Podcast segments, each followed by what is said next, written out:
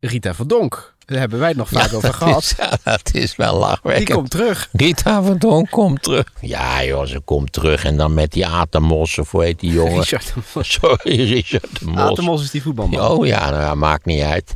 Richard de Mos, ik bedoel, dat, daar wil je toch niet dood bij aangetroffen worden. Het verlossen, kunt u mij horen?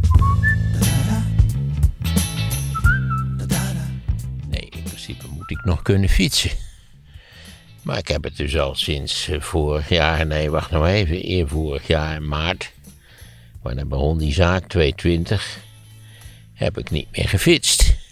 En trouwens ook geen gebruik meer gemaakt van het openbaar vervoer. En ik moet zeggen, je ziet, ik leef nog. En, en ik ben nog, naar mijn idee, nog normaal compostmentis. Dus kennelijk kan een mens zonder fietsen en zonder het openbaar vervoer. Ik hou er niet van, laat ik dat even helemaal voorop stellen. Ik hou ik ben ontzettend de beste fietsen. Omdat je je toch... Ik, ik, ik raak, eh, ik denk na en dan, dan let je niet genoeg op op de fiets. Dat is het grote voordeel van wandelen. Dat je rustig kunt nadenken zonder dat er ongelukken gebeuren. Maar op de fiets kun je niet al te veel nadenken of er gebeuren ongelukken. Je moet vooral inderdaad doen, ja. Dat, eh, Ja, je moet veel fietsen, ja.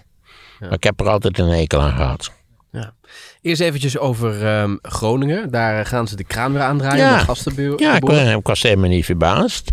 Ik meen mij te herinneren dat twee jaar geleden een groot stuk in de krant stond over die stikstoffabriek. Want we moeten meer gas gaan importeren. Daar moet geloof ik stikstof aan toegevoegd worden. Hoe het precies zit, chemisch weet ik niet, maar goed. En daar stond in dat grote stuk dat die fabriek eh, vast en zeker niet op tijd klaar zou komen. Dat dat nu al goed voorspeld kon worden. En dat dat verstrekkende gevolgen zou hebben, ook voor onze de gaslevering. Die fabriek staat in Duitsland, hè, voor de duidelijkheid. Ja, dat maakt nou niet zo verschrikkelijk veel uit waar dat ding staat. Maar in ieder geval werd toen al gezegd, hij gaat niet klaarkomen. Dus je begrijpt dat ik zei toen ik dit bericht hoorde, oh, dat verbaast mij niet. Iedereen doet nu, hoe is het mogelijk? Maar ook weer zoiets. Nee, als je dus niet op de hoogte bent, je vraagt je ook af of de Nederlandse regering zelf dat niet aan heeft zien komen. Misschien een belt heeft, gebeld heeft met die Duitsers. Zeg, schiet eens op met die fabriek. Ik weet niet of wij daarbij betrokken zijn of in geïnvesteerd hebben. Dat is mij niet duidelijk. Maar hoe het ook zij, nee, het verbaasde mij niet. Dit klopt precies met wat al in de, in de krant stond. Namelijk dat die fabriek niet op tijd klaar zou zijn. Ja, heel veel mensen vinden het zielig voor de Groningers. Ja, dat kun je vinden inderdaad. Ik vind ik ook wel. Maar wat moet ik daar verder gaan doen? Onze overheid hier, of de Duitse overheid, of wie er dan ook verantwoordelijk is, die, eh, die heeft dit veroorzaakt. En het is niet zo dat dat nu deze week gebleken is. Oh jee, oh jee, de fabriek is niet klaar. Nee, dat wisten ze al jaren dat die fabriek niet op tijd klaar zou komen. Blok zegt ook, ik vind het heel vervelend, maar eh, we hebben goede redenen om het wel te doen. Ja, ik kan me wel voorstellen. Er zit nog een heleboel in de grond daar. Ja. Maar goed, de, de, de, er wordt gevreesd natuurlijk nu weer voor nieuwe aardbevingen. En de huisjes staan er al slecht Nou ja, die aardbevingen gaan sowieso door natuurlijk. Hè. Die, die lichte kleine bevingen, dat blijft nog heel lang eh, voordat dat allemaal, laten we zeggen, min of meer voor je weer vast ligt. Ja. Laten ze liever een beetje opschieten met het eh, afwikkelen van die problemen die daar ontstaan zijn. Ze die mensen op tijd betalen. Dit is ook weer zo'n gebed zonder eind, hè, waarvan we allemaal weten dat het nog jaren kan duren. ja. Dus die- Waarbij je altijd afvraagt, wat is er toch mis met de Nederlandse overheid? Ik bedoel, waar, waar zitten die structurele incompetenties die er voortdurend toe leiden dat dingen gewoon niet gebeuren of heel erg traag gebeuren of helemaal, nou ja, enzovoort. Is het zo dat door dit nieuws dat je ook eh, meteen zegt, nou, valse start voor het nieuwe kabinet? Nou nee, want ook nogmaals, ik kom terug op mijn punt. We weten al jaren dat die fabriek niet op tijd klaar zal komen. Ja. Dus ik zal toch wel niet de enige zijn in Nederland die dat krantenbericht in de tijd gelezen heeft. En dus nu dacht, nee, dat klopt. ja. En inderdaad, die fabriek, dat zei je al heel lang geleden, die fabriek is zal niet klaar zijn op tijd. Met alle gevolgen van dien. Precies, door de coronapandemie is de vertraging inderdaad opgelopen. En eh, die fabriek moet buitenlands... Ja, dat lijkt mij eerlijk gezegd slap gelul. Dat meldt de NOS. Ja, dat zal best wel. Dat zou wel een officiële verklaring zijn. Ze gaan in ieder geval buitenlands gas omzetten. Een PR-medewerker die dat gezegd Want je kunt tegenwoordig vrijwel alles wijten aan de corona. Maar mijn indruk is dat ze al lang wisten dat dat ding niet op tijd klaar zou zijn. Ah, oké. Dus jij denkt dat de corona komt goed uit? ja, dat komt Ja, ja. goed uit, corona. Hè? Je belt je tante toch ook, zegt tante, ja, ik heb toch het gevoel dat ik corona heb, ik kan niet komen. Dat is toch een beetje het thema. Ja. ja, of mensen zeggen, ik kan niet komen werken. Sorry, corona. Coronageval. Ja, ja. Ja. Moet getest worden. Op zich een goed excuus, toch? Zij, het beeld is weer weggevallen, maar dat is wel een rood lampje wat knippert. Ja, dan doet hij het. En, eh, want ik heb hem even Oh, dan doet hij het. Hij Ja. doet het als een rood lampje knippert. Klopt, ja. Ik, ik zou zeggen, met een technologisch een beetje gek. Moet, het niet, moet hij het niet doen als er een groen lampje knippert? Nee, maar bij de, bij de slimste mensen hebben ze dat ook. Een telly noemen ze dat. Als de, Oh ja, zo'n ding. ja, als de telly brandt, weet je dat de camera aanstaat. Dat is waar. De camera die, die beeld geeft, die, eh, of althans die uitgezonden dat beeld, dat, dat is het rode lampje. Ja. Doet Philip Dat dat, is- nooit? Dat hij een beetje speelt met de camera? Dat als camera 1 aanstaat, dat hij daarin kijkt. En als camera 2 in... Ik weet niet, kennelijk zit ik dan altijd te pitten als die deze Oh. ontzettend intelligente dingen aan het doen is. Dat zou best kunnen, dat sluit ik niet uit. Ja. Je weet dat Wiegel in de tijd de eerste politicus was die wist dat dat zo was. Dat als het rode lampje ging branden, dat was de camera. En dan, dus dit, dat was in het programma ja, met Henk van der Hoorn. Nou, Dit is allemaal opa verteld. En dan eh, zei hij ook altijd van, ja heren, dat zegt u wel, maar de mensen in het land, en dan richt, richt hij zich tot de camera, de mensen in het land weten wel beter. Die weten zoals gewoon helemaal niets, maar het is natuurlijk een leuke retorische vorm. Hij speelde daar leuk mee. Ja, ja. Ja, bij Pien Wieger was zonder meer eh, tv-technisch een prima onderlegde politicus. Hey, de, het nieuwe kabinet met de namen, die zijn nu ook bekend, Ja, definitief. 29 namen. Ik, ik, stond, ik, ik was al zorgelijk gestemd dat ik denk... Tom had ik vragen of ik ze allemaal al weet, maar eh, ik weet er maar een paar. Ja, er waren een paar... Het gaat wel even duren voordat we ze allemaal eh, onder de knieën hebben. Ik hoorde van iemand die in het nieuws zit, die had het bij de, op de wc aan de binnenkant van de muur Ja, dat geplakt. kan ik me voorstellen dat je dan elke dag even oefent. Maar ja, of we nou zo nodig de staatssecretaris van Binnenlandse Zaken moeten kennen, dat weet ik niet hoor. Wel een paar opvallende namen zitten ertussen. Ja, zonder meer. Omdat er natuurlijk twee uitgesproken buitenstaanders tot het kabinet zijn toegetreden. Ja. Waarvan we maar moeten afwachten of ze het leuk gaan doen. Ik weet niet of ze zich gerealiseerd hebben, nietwaar, wat de risico's zijn van een dergelijke functie. Ernst Kuipers is inderdaad is de, is, is de eerste die je waarschijnlijk bedoelt. Ja, maar het is, heel, er is een enorm groot verschil tussen s'avonds in een tv-uitzending zeggen hoe het moet. Terwijl je weet dat iemand, heel iemand anders in feite de beslissingen moet nemen. En daadwerkelijk degene zijn die de beslissingen moet nemen. Ja, is er een helikopter trouwens? hier? Ja, er is voortdurend helikopterwerk. Gisteravond was hij ook al lekker bezig. Wat maken die dingen toch een kabaal? Oh, wat zijn ze nu Je dan? begrijpt niet dat zo'n helikopter niet in no time uit elkaar rammelt. Ja, nee, ik dacht al, wat Ik is het? begrijp ook dat helikopters enorm onderhoudsgevoelig zijn. Hmm. Als je dat niet goed doet, dat ze vallen ze gewoon als dode vliegen uit de lucht. Ja, we zijn ze op zoek naar eh, weer een John van de Heuvel geval. Nou, ik moet je zeggen, als dat zo is, als dit, als dit speurwerk is, dan moet ik zeggen dat het aantal gevluchte criminelen in Utrecht de laatste jaren wel spectaculair gestegen is. Ja, Ze vliegen voortdurend met dat ding rond. ja. Maar goed, sorry, we waren met Ernst Kuipers bezig inderdaad. Dus er, hij wordt wel, eh, nou, van alle kanten wordt hem in ieder geval eh, eh, wordt hij positief bejegend. Van dit gaat Ja, goed. natuurlijk. Dit is de, wat dit Amerika heet dat ook de honeymoon van het kabinet. Hè? Dus de eerste paar weken, maanden zegt iedereen, oh, nou, nou eens even kijken, wat gaan ze Hij ervan weet waar hij het over heeft. Ja, weet je nog, met Biden in de eerste maanden was die Franklin Roosevelt zelf. Dat was ongelooflijk. En nu zijn we blij dat hij niet instort als hij van het podiumpje afspringt. Maar goed, deze man komt wel van een ehm, eh, plek waar je weet wat je moet doen in die Ik ziekenhuis. zeg het nogmaals, het is een totaal verschillende situatie om anderen te adviseren wat ze eigenlijk zouden moeten doen.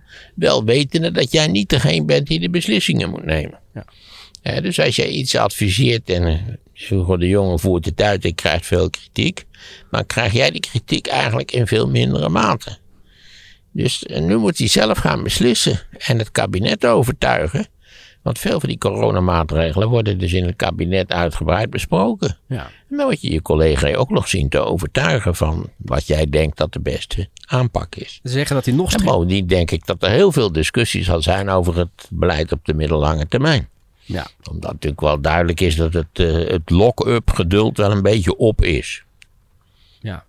Nee, is het wel zo dat ze zeggen hij is nog voorzichtiger dan Hugo de Jonge? Met andere woorden, hij zal nog eerder misschien een strenge maatregel doorvoeren. Nou ja, dit is mogelijk, maar dan eh, moet hij ook de rest van het kabinet overtuigen. Want dan zal de minister van Economische Zaken heel veel minder enthousiast over zijn. Bovendien is het nogmaals de vraag of, of, of lock-ups, of dat dat niet een beetje voorbij is. En of we niet Lockdowns moeten... bedoel je? Sorry, Ja. lock. Nou ja, de lockdown is toch eigenlijk een lock-up, of niet? Ja, zo kun je het ook zien. Ja, kun je het ook je, uitleggen. je zit locked up thuis. Ja. Eh, ik, dus ik denk dat voor de middellange termijn toch een ander soort van beleid geboden is. Hoe precies? Ja, ik, ga, ik, ga, ik heb er niks even Ik kan me wel voorstellen dat hij wat meer eh, natuurlijke autoriteit heeft dan Hugo de Jonge. Doordat hij die, die Voor achter zolang als het duurt. Hmm. Als politicus hoef je maar heel weinig fout te doen en dan ben je al je natuurlijke autoriteit alweer kwijt. Ja, op, op zich wel. eh, Hoeveel, hoeveel natuurlijke autoriteit heeft Mark Rutte nog? Ja, maar die heeft een... Dat is, dat is toch wel al met al wel in een lucifersdoosje te stoppen, toch? Ja, klopt. Maar die heeft een hele andere achtergrond. Namelijk eh, geschiedenis gestudeerd. En, Je wou eh, zeggen, dat zijn sowieso al zwakke broeders natuurlijk, intellectueel niet. gesproken. dat durf ik hier niet te zeggen. Hartelijk dank. Ja. nee, maar ik, eh, ik moet zeggen, vooral als je in Leiden hebt gestudeerd, klopt dat wel. Utrecht zou ik zeggen, ligt het even iets anders. Maar Maar je kunt, ik kan me voorstellen dat als die Kuipers dat ze zeggen... Nou ja, jij weet in die ziekenhuizen precies hoe het werkt. Hij heeft ook dat idee bedacht van spreiden over het land. Nou ja, dan denken ze van, daar nemen we wel wat van aan. ja, ook dat zou kunnen, maar dat weet ik helemaal niet zeker. En Je moet, je moet, het is een enorm breed veld met een heel spectrum aan beleidsmatige mogelijkheden. Ja, Dingen zijn, nou, dingen zijn niet eenvoudig. ja. Kijk, eenvoudig, dat wordt altijd gedacht door mensen die, hè, hebben we niet het fantastische spreekwoord, de beste stuurlui staan aan wal? Zo is het. ja. Hè, je ziet zo'n hoopje wat oudere mannen staan, nietwaar? In zo'n haventje, daar moet ze een zeilbootje aanleggen. Nou, ze weten precies hoe het moet. Ze hebben geen flauw idee als ze zelf op een zeilbootje zouden zitten hoe je het moet doen. Maar ze weten het precies. Ga je Hugo de Jonge missen op VWS? Ja, ik ga Hugo enorm missen. Sowieso, eigenlijk nu al. Hè? Dat je niks meer van hoort, zal ik maar zeggen. Hij heeft zichzelf wel van het ene moeras in het andere gemanoeuvreerd. Want nu moet hij 100.000 woningen per jaar gaan bouwen. Nou, dat gaat niet lukken, dat weten we nu al. Dus je begrijpt, het is een hele kwetsbare post. Minister zijn is gewoon kwetsbaar zijn. Hij had eh, het liefste door willen gaan op VWS, hè?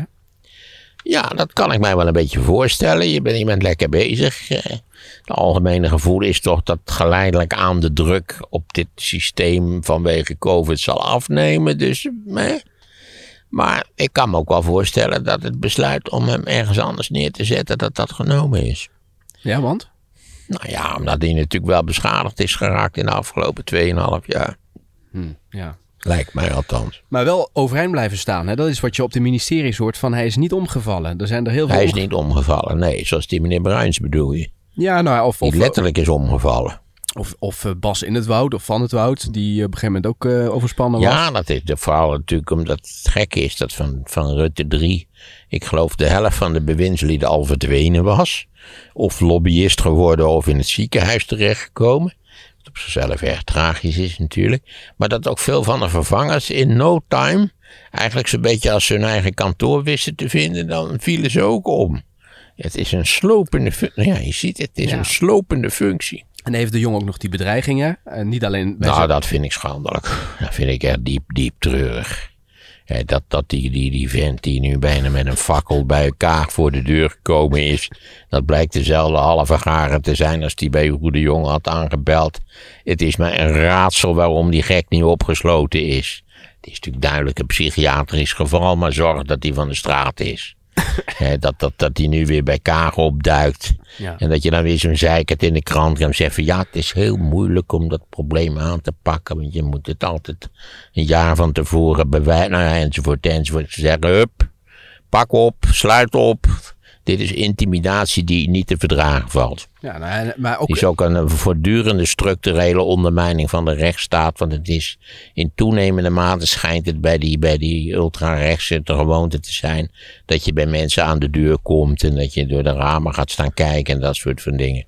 Ik vind dat pak het aan. Pak het zo hard mogelijk aan.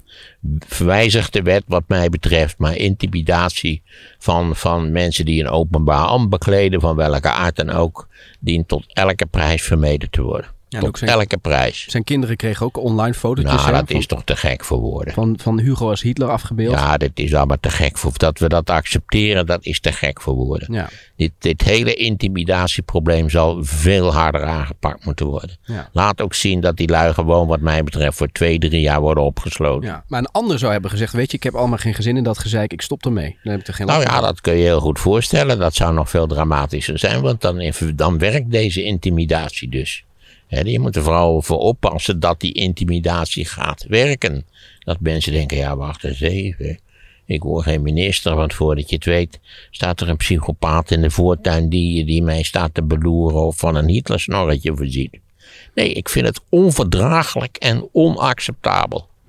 Dat daar niet harder op gereageerd wordt, is mij een raadsel. Dat deze man klaarblijkelijk vrij rondloopt met zijn fakkel, is mij een raadsel. In feite mag je met een fakkel op straat lopen, denk ik. Ongetwijfeld mag je met een fakkel op straat lopen, maar je mag niet met een fakkel bij de minister niet waar in de voortuin gaan staan om daar door het raam te gaan staan kijken. Dat, kan, dat mag niet. Ja, maar hij kan een toevallige passant zijn. Ja, toevallig, dat was ook al dat slappige lul van allerlei van die, van die, van die filosofen in de krant. Geen gelul, zorg dat je het aanpakt. Ja, maar stel dat hier met, bij jou een man met een fakkel staat, dan kan die zeggen, ja, dat is mijn hobby, ik wa- wandel met fakkels in de lockdown. Ja, maar maak, ik maak er werk van en ik hoop ook dat de overheid er dan ook werk van maakt. Ja, maar ja, dan zeggen zij, we kunnen het niet juridisch uh, dicht Geen gelul, het moet gewoon keihard worden aangepakt. Dan zet je maar meer mensen in, dan doe je er meer aan. Dit is onacceptabel. Dit is een structurele aantasting van de integriteit van ons politieke en juridische systeem. Kaag wordt uh, minister van Financiën. Ja, prima. Ik ben daar een groot voorstander van. Heeft groot, natuurlijk groot gelijk. Kijk, er zijn de, belangrijkste minister is de minister-president natuurlijk. Die moet zich een beetje koest houden. Zeker deze, die, ik meen mij te herinneren, ook nog getroffen is door een zeer breed gedragen motie van afkeuring. Het is een beetje weggezakt. Ja. Zakt een beetje weg, maar ja, toch is dat zo. In april. Dus, en, en dan is de tweede belangrijkste positie is de minister van Financiën. En dat betekent dat je in feite over alle kwesties het kabinet betreffend eh, meespreekt. Dus wordt zij minister van Financiën. Heel verstandig natuurlijk. En dan hebben we dat gelul geloof van ja, Wopke wist er meer van. Hoezo? Wopke is een jurist. Wopke is er ook geen econoom. Zo geweldig heeft hij het bij mij weet ook helemaal niet gedaan, eerlijk gezegd. Dus ja, zij is ook geen econoom. Ze zal ook wel jurist zijn. Meeste tijd zijn het allemaal juristen. Dus ik zou zeggen, wat is er tegen? Helemaal niks. Nou, Wopke wordt minister van Buitenlandse Zaken. Dus dan zijn we voor een belangrijk gedeelte van de tijd. Is hij er niet? Dat scheelt enorm. Eh? Veel mensen zeggen het is heel onverstandig. En die verwijzen naar Van Mierlo, die in de tijd leider van D66 was. En eh, zelf heeft gezegd dat hij dat beter niet had kunnen doen, want dan kon hij geen leiding aan de partij geven.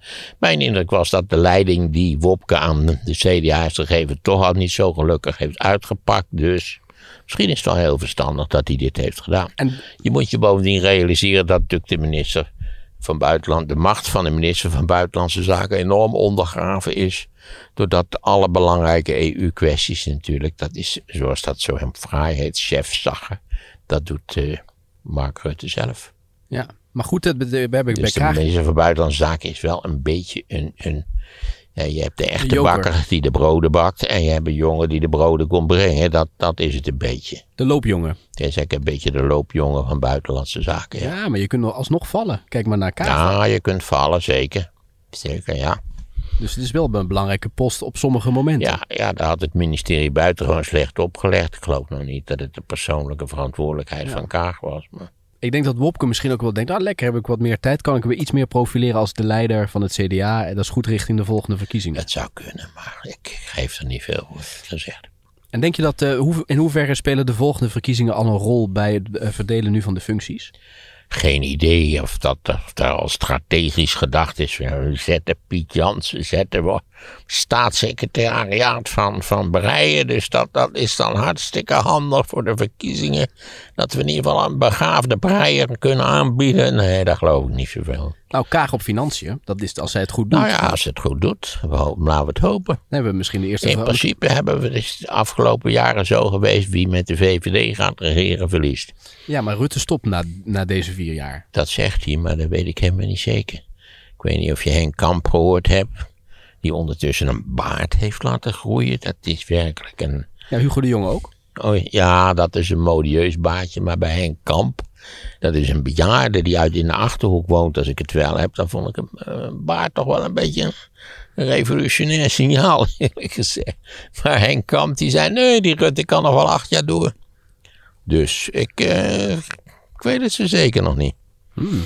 Ja, misschien heeft hij wel Merkeliaanse ambities, 16 jaar. Oh, dan is hij pas op de helft. Ja, daarom. Ja. Oké, maar goed, eh, en ik denk Nou, dat... op de helft, dan heeft hij nog zes jaar te gaan. Ja, maar met, eh, met alle ema- emancipatiedingetjes in Nederland is het land straks ook wel toe aan een eerste vrouw op die post, denk ik. En is Ja, wij maken op dat punt natuurlijk een weinig overtuigende indruk, aangezien als je naar de Scandinavische landen kijkt, Engeland natuurlijk, eh, dan eh, lopen wij wel een beetje achter. Maar dat was sowieso, dacht ik ook, op emancipatorgebied. Er is ook een tijd geweest dat ik geloof Rwanda meer vrouwelijke hoogleraren had dan Nederland. Ook daar hebben we geloof ik wel een beetje achterstand ingelopen, maar indrukwekkend is het niet. Maar we hebben wel nu een kabinet waar het geloof ik 50-50 is. Ja. Dus eh, nou ja, de vlag uit. Ja. Overigens vind ik het verder totaal onbelangrijk. Heb je eerder al gezegd, hè? de beste mensen moeten ze Zo selecteren. is het maar net. Ja. Nog andere opvallende dingetjes van het kabinet? Ja, we hebben natuurlijk nog die DWDD-professor, hè, die ook eh, op eh, OCW komt te zitten. Ja, Dijkgraaf. Dijkgraaf.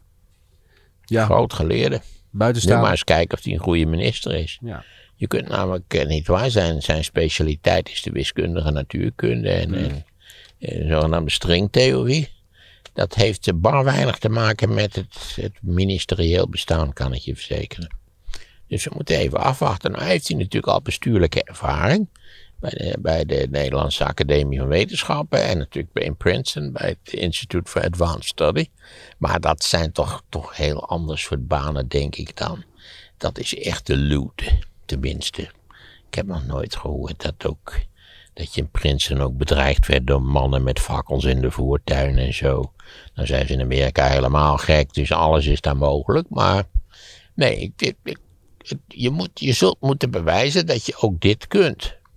En dat valt niet mee. Hij gaat het bijvoorbeeld over de publieke omroep, hè? onder andere. En ook over de universiteiten. Nou ja, wat dat betreft, het is een verstandig en, en hoogst intelligente man. Mhm. Maar dat wil helemaal niet zeggen dat je, je kunt als hoogst intelligente man, kun je ook mislukken in een politieke functie. Ja. Er zijn allerlei Amerikaanse presidenten geweest die echt bijzonder intelligent waren en niet veel van terecht hebben gebracht. En een heel belangrijke en invloedrijke president, Ronald Reagan, was zowel dom als lui. ja. Dus daar zie je aan, het, het, het een zegt niet zo verschrikkelijk veel over het Maar goed, ander. eh, hij kan volgens mij wel die ambtenaren goed motiveren. Lijkt me Ik hoop figuur. het. Ik, ik, ik, ik vind het overigens een prima idee om hem dat te vragen. Dat vond ik een origineel idee. Maar hij moet het wel waarmaken en dat is een groot risico. Het is beter dan een Herman Heinsbroek eh, een aantal jaar geleden. De platenbaas. dat je, dat je die naam nog weet. Ja, ja. hè? Herman Heinsbroek. Die sprak altijd over zichzelf als in de derde persoon. Dus als je dan vroeg van... eh, is, het, eh, is het een beetje weer vandaag? Dan zei hij, nou, Heinsbroek is van mening dat het weer niet zo best is. Ja, god, dat was wat de LPF... eh, Het, wereldberoemde kabinet, wat heeft het er ook alweer gezeten? 86 dagen. Laatst corrigeerde iemand mij, die zei 87 dagen. Ik vond het niet dat het veel uitmaakt. En ik maar- kwam in de Bentley. Kwam ja, ik Ja, wilde, ja, de Bentley Boys had je, in die, had je in die jaren een waardeloze auto, die Bentley toen. Die was nog niet aangepakt door, eh, door BMW. Nee, sorry, door Volkswagen. Tegenwoordig zijn het heel behoorlijk belachelijk duur. Overigens, eh, echt zonder van je centen. Maar dat is een kwestie van, daar gaan we het nou nu verder niet over hebben. Ja, ik heb laatst toevallig bij eens even in een Bentley gezeten. Die zat er onmogelijk in, zeg. Ik ben 1,86, maar ik had echt het gevoel dat ik een dwerg was. Zat je achterin of voorin? Nee, voorin, achter het stuur. Ja, ik heb niet gereden met het ding, maar goed. Ja. Eh, ik, ik heb nog gezegd, ik zou nooit van mijn leven zo'n idioot ding kopen, echt. Je kunt voor een kwart van geld kun je veel leukere en fijnere auto's kopen dan zo'n mal ding wat volledig betimmerd is met notenhout. Maar goed, Hoe kwamen we hierop? Op Herman Eh, Heinsbroek. Herman Ja. Heinsbroek. Mag ik nog eens verwijzen naar de Fortuinrevolutie? Niet waar? Die vervolgens die idiote LPF-fractie gevuld met halve haar heeft opgeleverd. En vervolgens een kabinet wat na 86 dagen gevallen is. Waarom? Omdat de LPF-ministers Bobhoff en Heinsbroek ruzie met elkaar kregen. Nou ja, dan heb je wel zo'n beetje een, niet waar, de coulissen voor, het, voor de fortuinrevolutie. En het waardeloze, nutteloze karakter, niet waar, wat die fortuinrevolutie daadwerkelijk heeft gehad. Bomhoff had zo'n hotelbel toch bij zich als hij wil, voor de Ja, spreektijd. precies. En daar had hij dan een klap op. Zo'n belletje als ik bij de slimste mensen heb. ik gebruik het overigens heel zelden. Ja. Ja, Bomhoff, terecht. Bomhoff is een intelligente man. Die heeft zich zo ontzettend geschaamd voor wat er, voor deze hele vertoning dat hij naar Kuala Lumpur gevlucht is. Waar Oh, die- is dat zo, ja? ja, daar is hij hoogleraar economie. hoor. Dat is een prima econoom, er is niks mis mee. Overigens, Daar zie je aan dat het nog niet wil zeggen dat je een intelligente man kunt zijn. Dat was Bomhoff. Een prima en interessante econoom. En heeft er niets van terechtgebracht. nee. Maar goed, er wel nog hoop dus voor andere types die eh, mislukken nu in dit kabinet. Ze kunnen altijd naar het buitenland Je kunt daar- altijd naar Kuala Lumpur. Ja. Hè? heb je die Petronas Towers, of je zit in de ene toren of in de andere. Het zie je zit altijd goed. Wat zou Grapperhaus gaan doen? Want die heeft gezegd, ik vind het wel mooi geweest nu. Nou, ik, ik, ik weet niet hoe oud Grapperhaus is. Ik denk al even in de 60. Ja, nog niet eh, met pensioen gaat hij, denk ik. Nou, ik denk dat hij wat erebaantjes zal doen. Vrijwilligerswerk in de, in de juridische sector. Ehm, volgens mij is Grapperhaus een betrekkelijk relaxed type. Het is iemand die graag zijn, zijn schoonmoeder zoent. Dus het, het- eh, ja, ik denk dat hij, eh, dat het zijn weg wel vindt. Ehm andere politiek nieuws komt uit de lokale politiek, namelijk Rita Verdonk. Daar hebben wij het nog vaak over gehad. Ja, dat is wel Die lachwekkend. komt terug. Rita van Donk komt terug. En toevalligerwijs, ik zit dat te bekijken, verschijnt er een filmpje van mijzelf en mijn commentaar op haar optreden in dat passenger terminal in de tijd. Oh ja. Toen ze met die tonbeweging begon. En ik kan iedereen aanraden om dat filmpje van mij te bekijken. Dat is dus ondertussen jaren geleden. En het is ongelooflijk hoe ik daar de toekomst voorspel van deze beweging. Want ik merk op dat er veel ballonnen waren bij die gelegenheid. En daarbij zeg ik heel lollig. Van ja, die ballonnen zitten al vol met lucht. Je hoeft alleen nog maar gebakken te worden. En dan hebben we gebakken lucht. En dat is het ook gebleken. Het, stelde niets voor. Het was niks. Het was nutteloos. Het was een wind, een zuchtje van de wind. Ja, maar ze komt... Riet? Ja joh, ze komt terug. En dan met die Atemos, of hoe heet die jongen? Richard de Mos. Sorry, Richard de Mos. Atemos is die voetbalman. Oh ja, nou, ja, maakt niet uit. Richard de Mos, ik bedoel, dat, daar ben je toch niet dood bij aangetroffen worden. Neem me nou niet kwalijk. Hij zegt, we halen met Rita Verdonk een dijk van een politica in huis. Nou, dat zou ik niet zo gauw willen herhalen, eerlijk gezegd. Als er nou iemand zich belachelijk gemaakt heeft in de Nederlandse politiek, is het wel Rita Verdonk. Overigens, laat ik haar daarop wijzen. Dit is ook, Rita Verdonk was weer zo'n verschijnsel wat de media echt geweldig. Het was een zuurstok voor de media. Heerlijk. Zij was tien jaar lang de meest uitgenodigde gast in talkshows. Wist je dat? Tien jaar lang. En wat had zij inhoudelijk te betekenen? Niets. Nou, de Mos zegt wel, ze was ongekend populair en ze sprak de taal van de gewone man en vrouw in de straat. Ja, eh, ongekend populair. Dat is gebleken ook bij die verkiezingen toen, hè, weet je wel. Ja, nee, als er nou ook, ik bedoel, voortdurend overschatten wij deze populistische helden. We hebben ook Rita Verdonk mateloos overschat. Zij is een betrekkelijk onnozele vrouw. Die een talent heeft wat onnozele vrouwen wel vaker hebben. Zij kan kordaat optreden. Maar dat wil helemaal niet zeggen dat je ook verder politiek iets waard bent. Zij heeft er op eigen kracht met haar tonbeweging niets van terecht gebracht. Niet waar Kai van der Linden, die haar spindokter was, heeft in een lezing in Leiden nog eens verklaard, heel komisch op zichzelf. Misschien had hij mijn filmpje gezien, dat weet ik niet. Dat het allemaal gebakken lucht was. Dat die hele tonbeweging totaal inhoudelijk niets voorstelde. Maar ze kan toch de afgelopen jaren geleerd hebben achter de schermen. Vast en zeker. En dat ze nu beter terugkomt. Vast en zeker. Ja. Geloof jij het? Ik heb, ik heb haar helemaal niet meer op mijn Het is netvlies. sympathiek hoor dat je deze suggestie doet, maar het is. eh, En dat je dan met die, met die de mos afgeeft, sorry hoor, dat is toch wel een Ja, want hij zit testimonium paupertaal. Ja, precies, hij is de honden verdacht.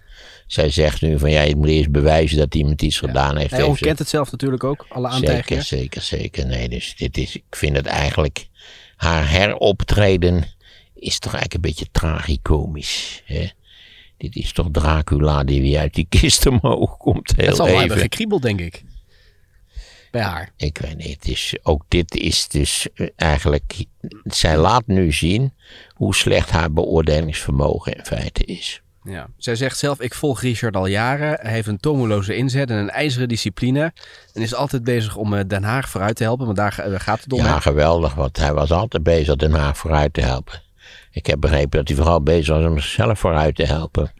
Maar goed, met misschien dat Den Haag ook wel een beetje vooruit geholpen is, Maar ik, ze denken dus, en op zich ze- maakt hij daar denk ik nog wel een kans. Kijk, hij kan natuurlijk geen wethouder meer worden nu door dat onderzoek. Tenminste voorlopig niet. Dan kan Rita het worden. Ja, want dat zeggen ze dus ook. Hè. Ze hopen in ieder geval een goede wethouderskandidaat eh, met haar te hebben. Ik Dus zie het voorlopig niet gebeuren. nou, volgens mij is die partij nog wel populair daar in Den Haag.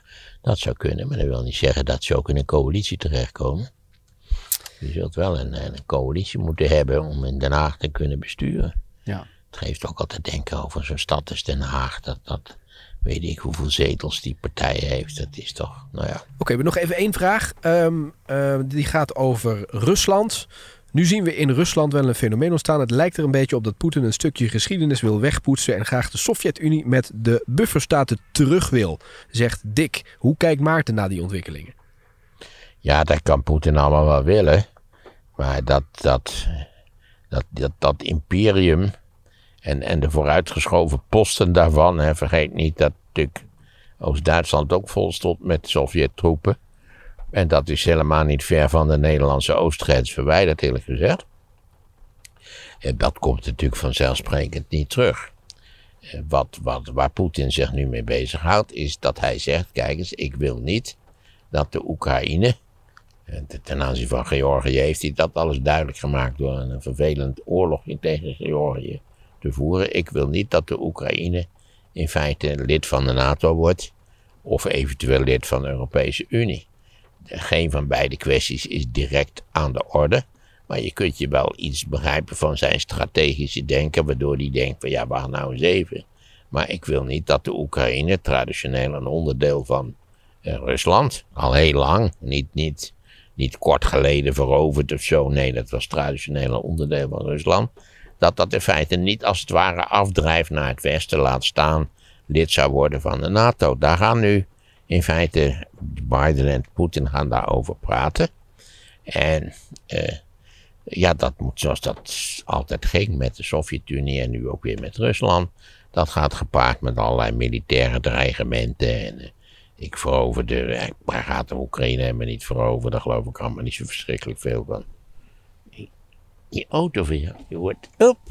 Zo, let's not. Ja, hij is toch al nat, hè, de achterbank. We Dus doen dat, het, eh, we doen het, eh, het raampje even dicht.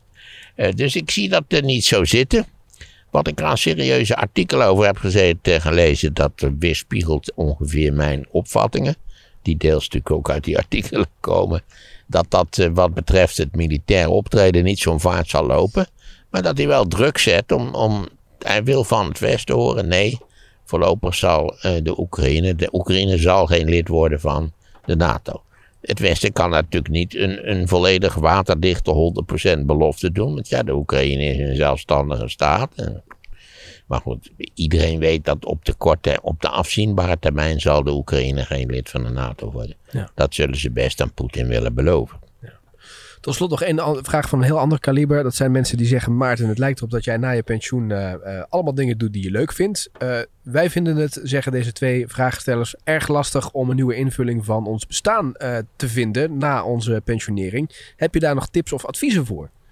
Ja, je moet iets gaan doen. Je moet iets, iets, je moet iets te doen zoeken. Dus ik zou aan, de twee, aan dit tweetal. Ik weet natuurlijk of ze ook niet in LTS zwakstroom, dat weet ik staat allemaal niet. bij. Hangt er ja vanaf. Ehm, ik zou zeggen, heeft u hobby's? Eh, Probeer daar iets van te maken. Heeft u geen hobby's, dan is er. Ik heb ooit. Volgens mij heeft de gemeente Utrecht alleen al een heel dik boek over. over hoe heet het? eh, waar je kunt helpen als vrij, vrijwilligerswerk. Op dat punt is er heel veel te doen. Eh, daar kunt u ook een willekeurige keuze uit maken. U kunt besluiten een boek te schrijven. Misschien heeft u wel een interessante opa. Dat je denkt, hoe zat het toch met die opa? En vertel wat van die rare verhalen. Dat hij, dat hij ooit in Smyrna, nou ja, weet ik veel, een tapijtje gekocht heeft. Of een boek over je eigen leven. Zo Dat kan ook, dat kan ook. Dat kan met name voor kinderen en kleinkinderen. Misschien ook als uw leven niet bijster opwindend verlopen is, kan dat toch voor uw kinderen en kleinkinderen heel leerzaam zijn. Al, is het maar om uit te leggen, nietwaar, dat, eh, dat een land wat volkomen hysterisch wordt eh, wanneer je niet met de wintersport kan, dat dat land eigenlijk van betrekkelijk recente datum is. Omdat er vroeger helemaal niemand met de wintersport ging. Dat was een, een luxe verschijnsel, de, de wintersport. Nou las ik ergens dat ook nu is het maar zo dat 13% van de bevolking met de wintersport gaat. En je begrijpt, dat is natuurlijk de top. Wat is het, zal het zijn? De top kwart procent, de top 25% qua inkomens eh, in Nederland. Dat is natuurlijk nog wel vrij prijzen. Maar de opwinding daarover, ook, ook in zo'n krant dat je denkt, kom op. Wat is die voor flauwekul? Over de Eh, wintersport. ja, we kunnen een jaar niet met de wintersport, zo wordt. Na twee jaar al. Ik geef niks om wintersport. Ben nooit met de wintersport geweest. Ben er geen minder mens van geworden. Klote sneeuw. Hè. Bovendien vallen aan de lopende band die, die kabelbaantjes naar beneden. Dus nee, ik zie daar helemaal niks in. Het is de leukste vakantie van het jaar, zeggen veel mensen. Ah, Lekker in die dan stoel. komen we op een ander punt. En dat moeten we nog eens theoretisch ook uitwerken. De vakantieziekte. Ja. Het feit dat onze cultuur lijkt aan de vakantieziekte. Dat je de hele godganse jaar denken mensen over de vakantie. Waar zullen ze heen gaan? Hoe zullen ze het doen? Wat moet er gebeuren? Wat voor opwindens kunnen ze ze organiseren voor zichzelf?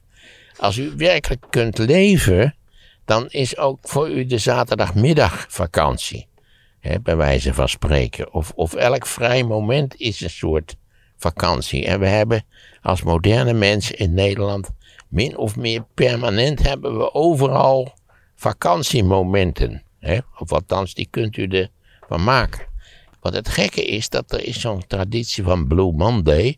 Dat schijnt een bepaalde maandag in januari te zijn. Ja. Ik was altijd dolgelukkig met maandag, omdat die klote zondag weer voorbij was. Hè, waarop niks kon, niks mocht. Het was altijd grijs weer. Altijd zo'n regentje van niks. Hè. Het, het was, werd waardeloos. Dus ik zou veel, ik vind dat er een nieuwe traditie, dus Blue Monday, moet worden afgeschaft. Maandag een zegen, je kunt weer aan de slag, je kunt weer gaan werken, je kunt iets gaan doen. Hè, het was, en dan dan de Grey Sunday, eventueel getiteld de Grey Dutch Sunday. Dat dat eigenlijk het wereldwijd het absolute dieptepunt in de tijd wordt. Gruwelijk. Dus ik ga dadelijk weer een nieuwe detective aansnijden. ja. Maar even, ik zit even terug te denken wat dat de vraag precies was. Ehm eh, Dat oh, weet ik ook niet meer. Wat je moest doen om, Oh ja, je, met om pensioen. je met je pensioen je te amuseren. Nou, ik heb allerlei tips gegeven, toch? Ja, ja. Vrijwilligerswerk, boeken schrijven, ja. ja dan kwamen we op de wintersport. hobby uitwerken. Zo kwamen we erop. Ja, De wintersport. Maar dat zijn maar je kunt niet eeuwig met vakantie. hè? Nou ja, ik weet niet of je wel eens in... ik weet niet, ik heb wel eens iemand horen zeggen, die ging met pensioen. En zei, ah, god, wat heerlijk. Altijd vakantie. Niets is zo verschrikkelijk als altijd vakantie. Dat is een gruwel. Dan ga je geestelijk volledig aan ten Wat ronde. gebeurt er dan? Dan heb je dus nooit iets om handen. Hele rijke mensen hebben nooit iets om handen. Ik weet niet, ik kan me, kan me een artikel herinneren over het leven van hele rijke mensen aan de Riviera. Verschrikkelijk werkelijk. Omdat alles dan draait over de uitnodiging, hè, over de kleren die je daarbij aan moet. Dat, dat, het is, dat is verschrikkelijk. Ik ben ervan overtuigd dat iemand die de afwas deed voor die families, dat die gelukkiger was dan die families zelf. Kortom, altijd vakantie is het ergste wat iemand kan over. Dat is de ergste straf die je iemand kunt geven. Oké. Dan is er ook nog iemand teleurgesteld in mijn kennis van de COVID, schrijft hij, omdat ik jou eh, had moeten toespreken toen je naar buiten was gewandeld, toen je in quarantaine zat. Want dat is niet de bedoeling, zegt die persoon erbij. Nou, bij deze. Ja, dat is waarschijnlijk ook weer zo'n twitteraar. Ja, dit kwam via En- WhatsApp binnen, maar eh, En je weet, die hebben diep onderzoek gedaan naar deze kwaal, waarbij ze kennelijk helemaal gemist hebben. eh, dat ik eh, inderdaad de, de deur was uitgegaan, maar dat dat eh, s'avonds was. In de nacht, hè? Het was donker. Nou ja, nacht in ieder geval was het donker. Eh, dat ik daarbij een rondje heb gelopen in een totaal verlaten en nogal al nattig Wilhelminapark. Dus ik zou zeggen, beste bedweter, want dit is wel een hele vervelende bedweter. Kijk? Beste je Piet. Ehm, anders kan ik het niet noemen.